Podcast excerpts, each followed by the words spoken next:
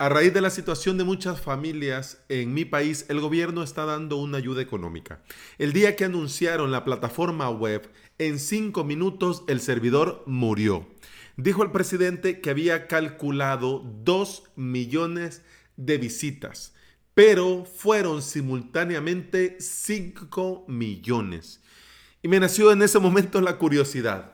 Hombre, ¿cuánta potencia se necesitaría? Para un millón de visitas? Pero antes de resolver la duda, bienvenida y bienvenido. Estás escuchando Implementador WordPress, el podcast, en el que aprendemos a crear y administrar nuestros sitios web. Este es el episodio 348 y hoy es miércoles 8 de abril de 2020. Si estás pensando en crear tu propio sitio web y quieres aprender por medio de videotutoriales, te invito a suscribirte a mi academia online, avalos.sv. En esta semana continuamos con el curso Restring Content Pro y hoy la tercera clase, personalización del mensaje restringido.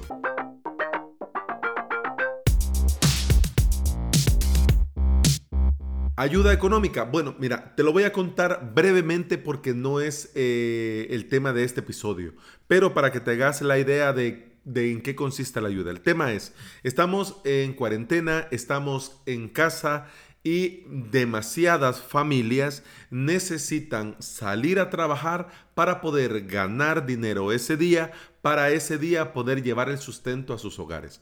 Obviamente, estas familias que no pueden salir a trabajar, obviamente no tienen ningún ingreso. Estamos hablando de la gente que no tiene un cheque al final de mes, ¿ok?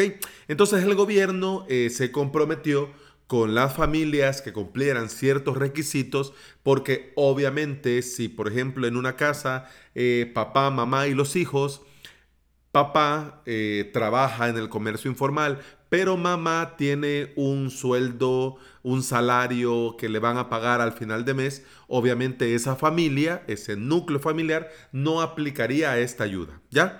También hay algunos, algunos detalles técnicos, pero como te digo, no vamos a hablar de ese tema. La cuestión está que en un principio se decía de que iban a gestionar esto de la ayuda por medio del recibo de la luz, del recibo de la energía eléctrica. Sucede que muchas casas eh, obviamente hay gente alquilando o hay gente que el titular eh, tiene más de una casa o más de un apartamento, etc.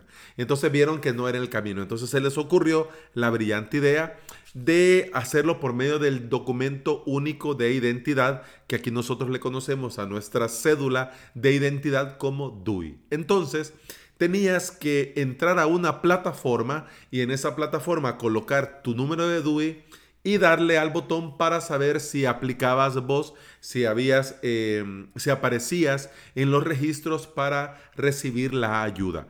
Y en, eh, en, la plataforma se te iba a mostrar a dónde tenías que ir a recoger o a qué banco o si tenías una cuenta se te iba a depositar, etcétera, etcétera. Bueno, eh, obviamente, obviamente la mejor mm, vía para organizar todo esto para evitar contagios y aglomeraciones, obviamente era usando Internet. Pero la página eh, que el presidente estaba, en el momento que la dio, en el momento, en cuestión de segundos, eh, dejó de funcionar. Yo, porque tenía la curiosidad, entonces estaba siguiendo la cadena nacional y a la par la computadora. Vamos a ver, porque dijo de la plataforma y quiero ver cómo es cómo la han montado, a dónde la han montado, en qué servidor, si usan CDN, etcétera, etcétera. Mira, ya ves que la cabra, la cabra tira para el monte. Entonces yo ah, lo que dijo, dejo de decir, pues bien, pues se le puso atención a lo que se tenía que hacer. Pero yo quería llegar a ese momento, que dijera la URL,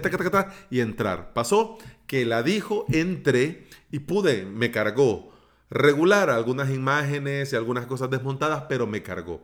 Puse el documento, le di buscar y ya no me cargó. Caído. Cuestión de minutos. La página no soportó el tráfico simultáneo. Yo sé, yo sé que para todos los que trabajamos en Internet, 5 millones de visitas eh, es un sueño. Pero también veamos desde el punto técnico todo esto. Vamos a ver, vamos a hacer un poquito, vamos a viajar en el tiempo a finales del mes de noviembre, principio del mes de diciembre. ¿Te acordás cómo eran los centros comerciales en estos días de la temporada navideña, en estos días previos a la Navidad, digamos el 19, 20, 21 de diciembre? ¿Tenés idea? ¿Te recordás? Cerra tus ojos y viajemos en el tiempo, como que fuera la nave del misterio aquí. Va, pero más o menos era así. Bueno, fila para entrar al parqueo, sin espacio donde poder estacionarse. Si lograbas, después de muchas vueltas y vueltas y vueltas y vueltas, y te estacionabas y subías al centro comercial, pasillos saturados de gente, ruido, calor y todo lleno. Ibas a un sitio lleno, ibas a otro sitio lleno, ibas a otro lleno, lleno, lleno, lleno, saturado.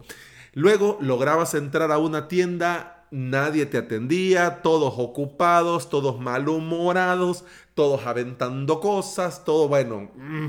Al final, como pueda, como sea, agarras algo que te interesa y bueno, para colmo de lo que querías no hay, no, no hay y bueno, como te digo, agarras algo que te interesa, vas y querés pagar para que no te apresen por llevártelo sin pagar, hagas un Winona Rider de turno, cola eterna para pagar. Bueno, Terminad de pagar, salís y pasillos repletos de gente para salir.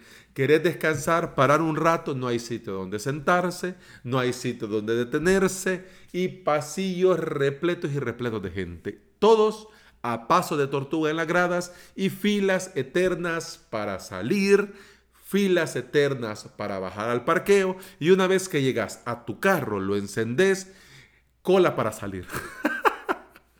Bueno, al igual que esta historia de terror que te he contado, que bueno, cuando le estaba pensando dije yo, uy, va a dar terror, pero ahora con esto del encierro, creo que hasta nos daría nostalgia, hasta nos daría así como cosita de, ay, ay, ay, tiempos aquellos. pero bueno, esta historia nos ayuda a entender cómo van los servidores webs y cómo van nuestros sitios dentro del servidor donde estén alojados porque los sitios web necesitan recursos suficientes para ir bien. Porque si se satura, la experiencia del usuario va a ser mala. Caídas, cargas a medias, errores, pantallas con mensajes de que no cargó, de que redirección, de que está caído, que el servidor aquí, que el servidor allá. Así que nuestros usuarios y nuestros sitios web se parecen mucho a estos centros comerciales. Ahora, vos vas a un centro comercial, obviamente están cerrados, obviamente no podemos comparar la experiencia, pero ahora, claro, vas, entras rápido, sales rápido y ya está. En cambio, cuando hay tráfico, pues todo va mal. Esto se puede prever esto de la saturación de recursos se puede, se puede prever y nosotros podemos ir calculando eh, un alza en nuestras visitas. Por ejemplo, eh, comenzás con un podcast, vas a ver que comenzás a llevar tráfico a tu sitio, vas a comenzar a ver que comienzan a haber eh, visitas orgánicas, visitas por los navegadores, bien. Luego, ah, por ejemplo, abres un canal de YouTube, vas a comenzar a ver otro aumento. Luego, pues colaboras eh, con un podcast muy conocido, vas a ver que de repente, ¡pum!, un pico. Pero bueno, de repente vuelve a cierta normalidad, ¿ya? Entonces, esto vos lo podés ir midiendo. Pero si algo repentino sucede, tenemos que entender qué pasa para buscar ciertas soluciones. Ya sea un web hosting, un VPS, un servidor dedicado, un servidor mail, un servidor de backup, lo que sea. Cada visita hace sus respectivas peticiones al servidor. Como te digo, ya sea al servidor web, ya sea al servidor de la base de datos o ya sea al servidor de correos. Las visitas, no nos equivoquemos. Cuando nosotros decimos, por ejemplo, mil visitas diarias, no es lo mismo recibir mil visitas distribuidas alrededor de 24 horas que recibir, por ejemplo, en media hora 500 visitas. Así, boom, de golpe, 500 de un solo, uno tras otro, tras otro, tras otro, y media hora en el que servidor sufriendo. y las otras 500 en el resto de las 23 horas y media. No es igual, no es lo mismo. También hay mucha diferencia al recibir un número de visitas. Hay mucha diferencia porque no es lo mismo que un usuario llegue y se vaya a otro que se queda y se queda navegando y da clic aquí y da clic allá y da clic en esto y da clic en aquello y luego aquí y luego regresa y luego esto y luego allá. También hay una gran diferencia entre un sitio estático y uno dinámico. ¿Cómo así? Obvio, sitio estático, una página HTML eh, fija, estática, puesta ahí. Puro HTML, CSS y un JavaScript y ya está. Pero sitio dinámico quiere decir un sitio en el que tenemos nosotros la página, pero que hace llamadas a una base de datos para mostrarnos contenido dinámico. Esto, bueno, nos da un poco de esperanza con relación al gasto, porque si vos tenés un sitio que no está optimizado, Obviamente vas a necesitar un servidor más potente, siempre. Si tu sitio está bien optimizado, entonces podrías recibir muchas visitas simultáneas en un VPS, digamos, un poco más humilde. Yo no soy un uh, sysadmin, no soy un administrador de sistemas ni de servidores ni de nada. Gracioso que yo comencé estudiando medicina y, pero mira, la cabra tira para el monte y siempre me encantó el desarrollo web, los servidores, esto y aquello, la tecnología y al final me quedé con lo que me gustaba, que es esto. El caso es que yo soy implementador WordPress, pero Mm, esto de montarme las cosas por mí mismo siempre me han gustado y por eso me encantan los servidores web, los VPS y todo esto porque te dan esa libertad de poder crear, probar y hacer. Pero bueno, el caso es que como no soy sysadmin, he consultado al soporte de DigitalOcean, Amazon AWS, Google Cloud Platform y OVH. Y les hice la siguiente pregunta, yo ahí haciendo la detective. Eh, ¿Qué VPS debo contratar para un WordPress con WooCommerce que recibe 100 visitas simultáneas por minuto? Uf, que he de decir que de los que, bueno, eh, Amazon y Google eh, fueron los primeros que me respondieron. Eh, en el mismo día, DigitalOcean en el día siguiente y OVH me respondió hoy por la mañana. De hecho, ya ni lo iba a tomar en cuenta hasta que de repente vi el correo y así como, ah, oh, ah, ok.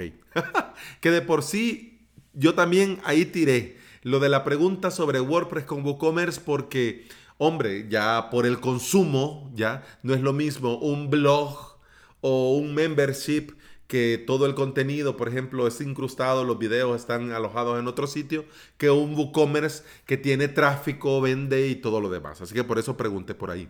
La cuestión está que eh, coincidieron, em, quiero ver, uno, dos, tres, cuatro, de los cuatro, tres coincidieron que em, tendría que ser como mínimo un VPS de 4 cores y 8 GB de RAM.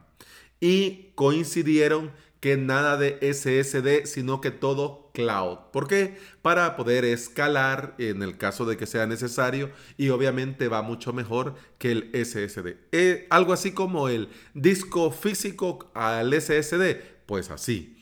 Eh, vamos a ver. ¿Y cuántos son 100 visitas por minuto? Son 6000 visitas por hora. Son mil, son 144 mil por día. Es decir, que con un VPS con la mitad de potencia, es decir, dos cores y 4 de RAM, podrías recibir 3000 visitas por hora. Como, como, te decía en un principio, el key de esta cuestión eh, no es eh, 3000 visitas ah, dosificadas en 24 horas. El key de la pregunta era la demanda eh, simultánea, que fue lo que te comentaba en un principio, que mató el servidor de, del gobierno de mi país porque recibieron demasiada simultáneamente, que es muy diferente a ir dosificando y que es cierto que tu servidor va a estar estresado, pero no va a llegar a picos peligrosos, sino que va a navegar, va a navegar, va a navegar, pero va a aguantar.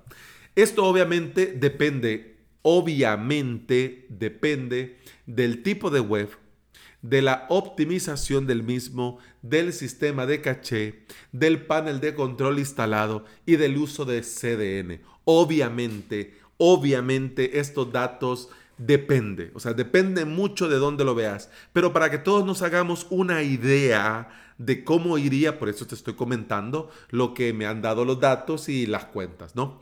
Eh, y un dato, eso sí que me ha resultado muy curioso, es que los cuatro coinciden que tiene que ser en un servidor Lightspeed.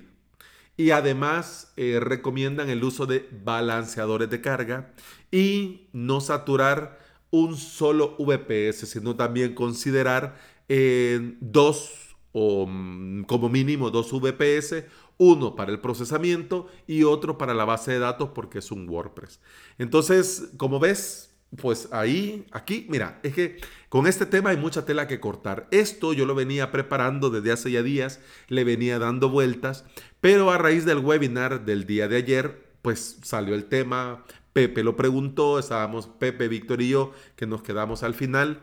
Eh, y estábamos hablando de VPS, de hosting y esto, y salió la pregunta.